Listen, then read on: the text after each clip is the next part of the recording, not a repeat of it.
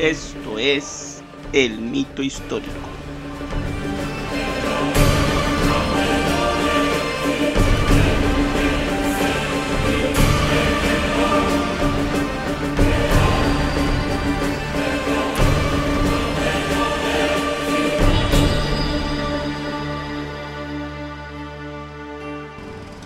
Capítulo 21 El dossier de la Junta Reserva Lago Peñuelas, Valparaíso, abril de 2017. El lugar donde mataron al estanquero. El lugar donde mataron al estanquero. La voz de Ada repetía esa frase una y otra vez, mientras yo observaba la escena. Después de haberme quitado la capucha, pude verla ella era parte del grupo que me había secuestrado. Bueno, en realidad me habían quitado del medio, como ella decía, del medio de una disputa. Adam explicó, dentro del vehículo, que me habían estado siguiendo desde hace mucho tiempo, que en realidad ella no me había quitado la vista desde que llegué a la universidad. Ella era parte de la resistencia la resistencia al grupo que el senador Larraín representaba, la Junta, y que ellos, los de la Junta, eran los malos, mientras que la resistencia, donde estaba Ada, ellos no eran los buenos, pero eran los únicos que se podían interponer ante la Junta. Me pedía, por favor, que confiara en ella. Yo no confiaba en nadie. Habíamos llegado a una reserva natural en las afueras de Valparaíso. Había muchos vehículos grandes, tipo minibuses e incluso casas rodantes. Todos ellos habitados por personas vestidas tal como estaba vestida Ada. Al lado mío vestía completamente de negro, con un pañuelo rojo en su cuello. Y por supuesto, el pelo tomado. Al parecer, todo el mundo tenía un bando en esta guerra. El profesor McClure estaba con la Junta el viejo y el zapatero estaban con los masones y Ada con la resistencia. Había muchos grupos en esta disputa. ¿Qué es lo que se pelean ustedes y la Junta? Fue mi primera pregunta.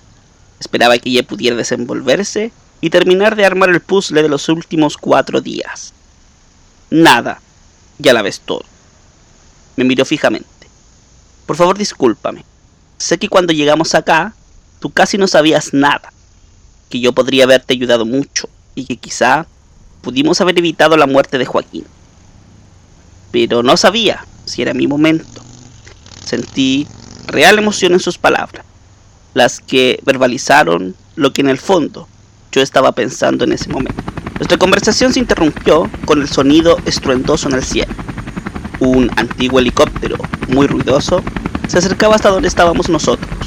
Por un momento me preocupé lo de varios grupos en disputa no me dejaba tranquilo, pero Ada se puso de pie, miró el cielo con un gesto de tranquilidad. Llegó. Fue lo único que escuché. El ruido se hacía más fuerte a medida que el helicóptero comenzó a descender cerca nuestro. Algunos de los hombres que estaban en los vehículos de carga se acercaron para rodear el helicóptero, mirando hacia afuera, como guardaespaldas, a pesar de que no llevaban armas. León, debemos mover. Ya deben saber que estamos aquí. Desde el helicóptero bajó un hombre de avanzada edad, pero sin dificultades para moverse.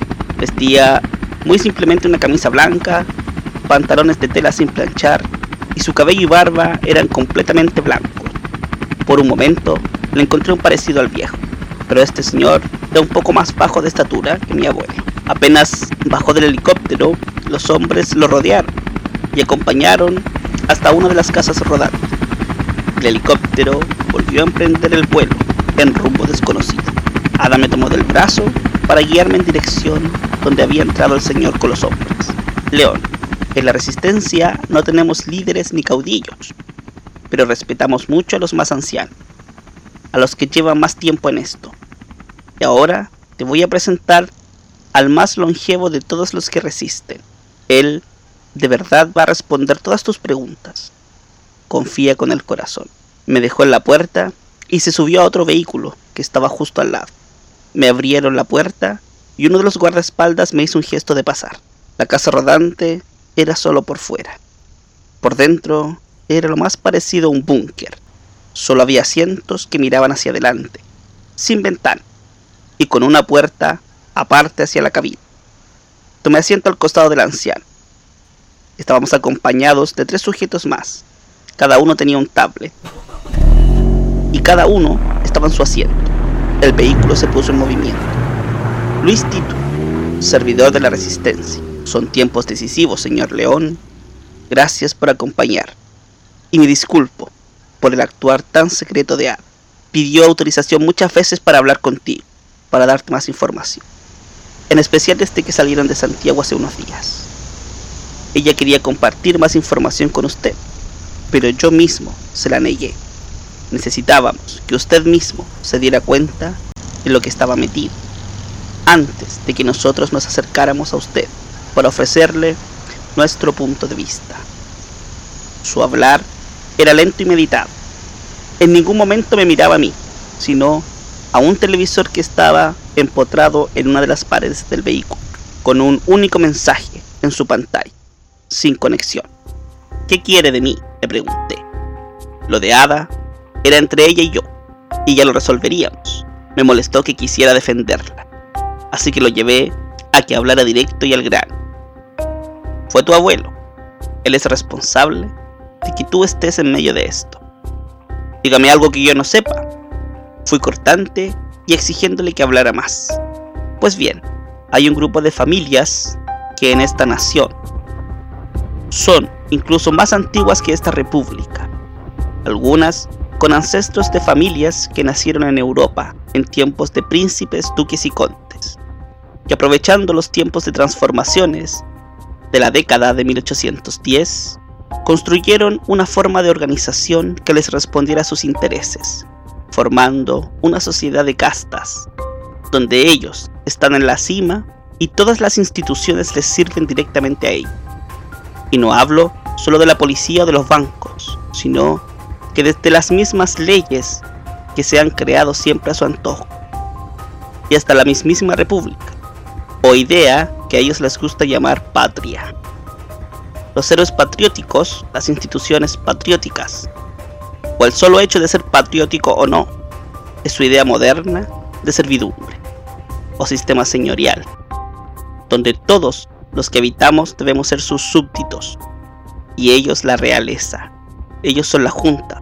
Tú conociste a uno de sus líderes, a Guillermo Larraín, actual oligarca de los Larraín, una de las familias más antiguas de esta nación. Nosotros somos los que nos hemos opuesto desde el principio. Fueron los primeros hombres y mujeres ilustres que se resistieron a ellos, que proponían otros valores como la igualdad, la educación universal, la libertad, la libertad de conciencia, la propiedad común, los gobiernos locales, desde ellos hasta nuestros días hemos hecho frente a su dictadura bicentenaria. Hemos tenido espacio donde casi hemos alcanzado el triunfo.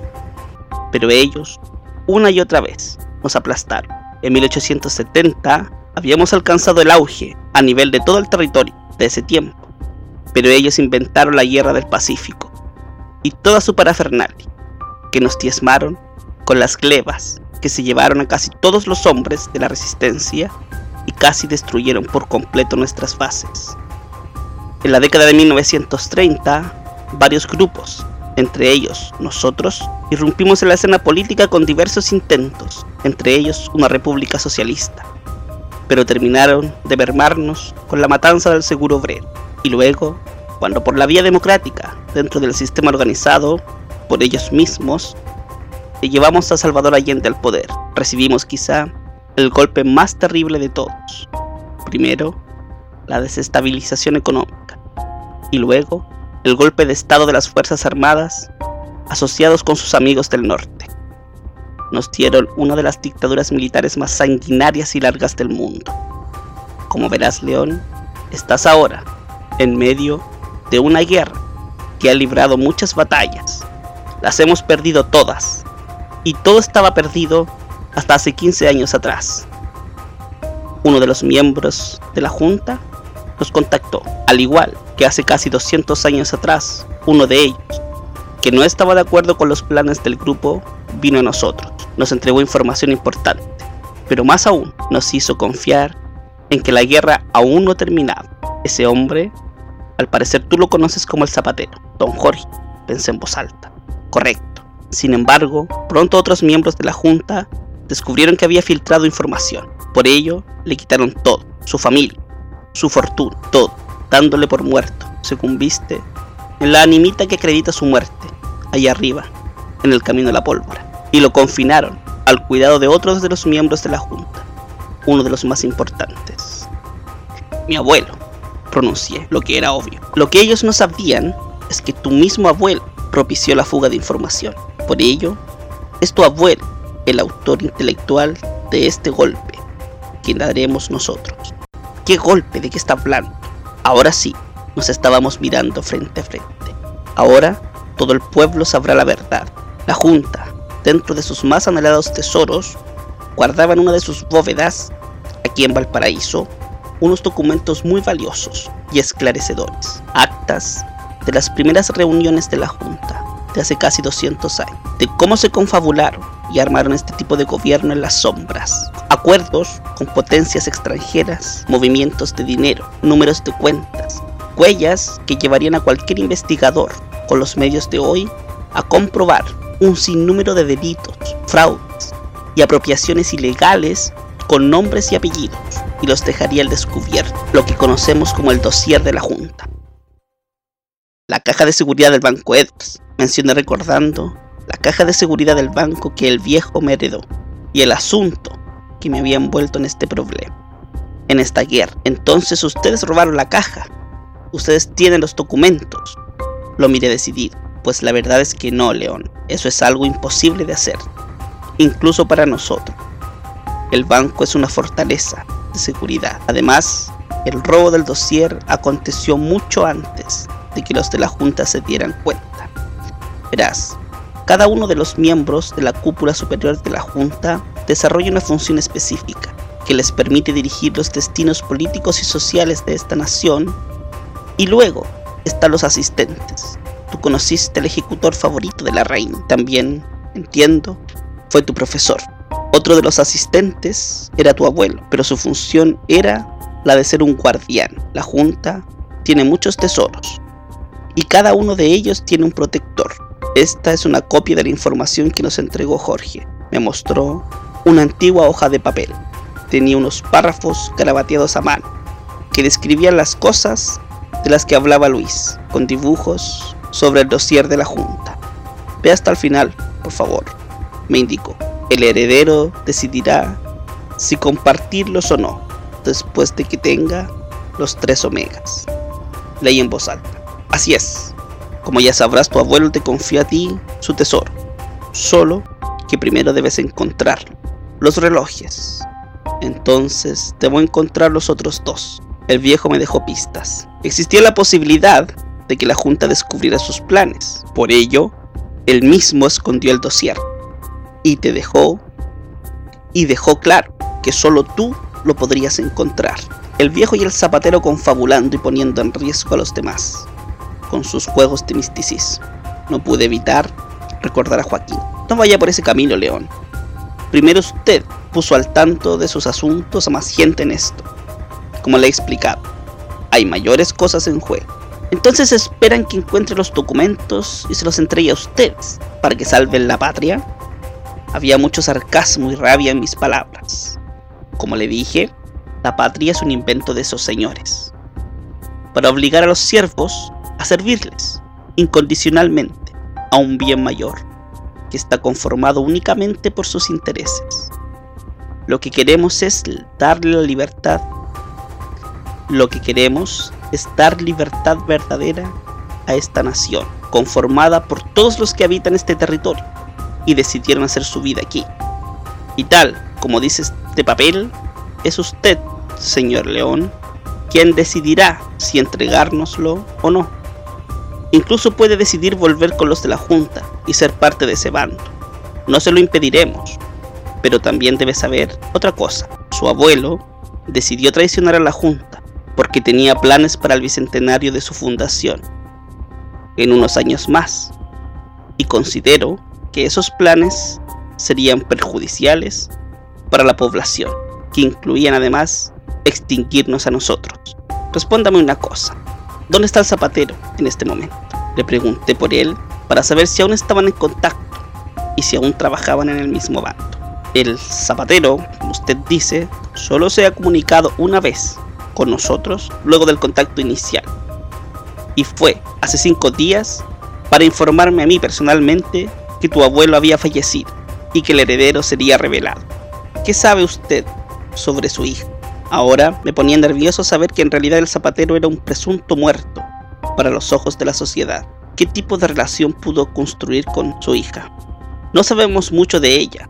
Sabemos que realmente es hija de Jorge Rojas. Sabemos que es abogada, pero no sabemos qué tipo de relación o contacto ha tenido con él. ¿Qué quiso decir con que el robo se realizó mucho antes? ¿Quién lo hizo? ¿Y por qué solo se dieron cuenta hasta ahora los de la Junta? Ahora que unía todas las piezas, tenía más preguntas. El anciano tomó el papel que me estaba mostrando con las instrucciones del zapatero, lo agitó en el aire y se encendió hasta consumirse por completo. Quedé desconcertado. Papel flash, lo usan los magos, no entiendo cómo funciona el truco pero este estaba diseñado para que no cayera en las manos incorrectas. Bastaba agitarse y el oxígeno haría que el efecto químico. No conozco las especificaciones como le dije, pero sé que hace años tu mismo abuelo tomó los documentos de la Junta y los reemplazó por unos idénticos, pero hechos con este tipo de papel. Bastó que volviera a meter la llave en la caja de seguridad para que antes que pudieran abrir la puerta se encendieran. El vehículo se detuvo uno de los hombres se puso de pie y comenzó a conectar su tablet con el televisor. Golpearon la puerta y uno de los hombres hizo pasar a quien pedía acceso. Era Ada. Su mirada alegre y confiada ahora era solo una mirada de culpa y preocupación. Me sentía responsable de ella, aunque sabía que siempre tuvo más información que yo, pero aún así sentía culpa por ella. ¿Qué nos llegó el video? No quisimos verlo sin ustedes, hizo una seña al sujeto que estaba en el televisor. Señor León, si bien nuestros recursos son más limitados que los de la Junta, logramos recuperar el video de seguridad de una de las cámaras de la universidad, de la entrada de su aula magna, donde fue el evento de noche. Había sido borrado, pero tenemos a un experto que lo recuperó. Joaquín, ahora sentía mayor culpa. Nos viene al televisor llegando junto a Joaquín, Martín y Ada. Buscábamos al zapatero. En realidad encontramos al profesor McClure. Y Joaquín encontraría la muerte. La imagen avanzó y se divisaba a un costado el auto en el que habíamos llegado. La imagen no era nítida. Y a pesar de lo rápido que sucedieron las cosas, estaban los hechos ante mis ojos. Y la cosa estaba bastante clara. Hija de puta, exclamó una furiosa hada. Su ropa era inconfundible. Celeste hablaba con uno de los sujetos vestidos como técnicos de servicios satelitales, los mismos que nos habían acorralado más tarde. Joaquín se le paraba enfrente increpante. No se vio de dónde, pero sacó un pequeño revólver y le disparó a Joaquín. El hombre, vestido de técnico, tomó el revólver y desapareció de la escena. Ella se arrojó al suelo, al costado de Joaquín, haciéndose la desconcertada. Toda una actuación. Celeste Rojas, la hija del zapatero, la que me había parecido tan atractiva, había asesinado a sangre fría a Joaquín. Ella era parte de la junta,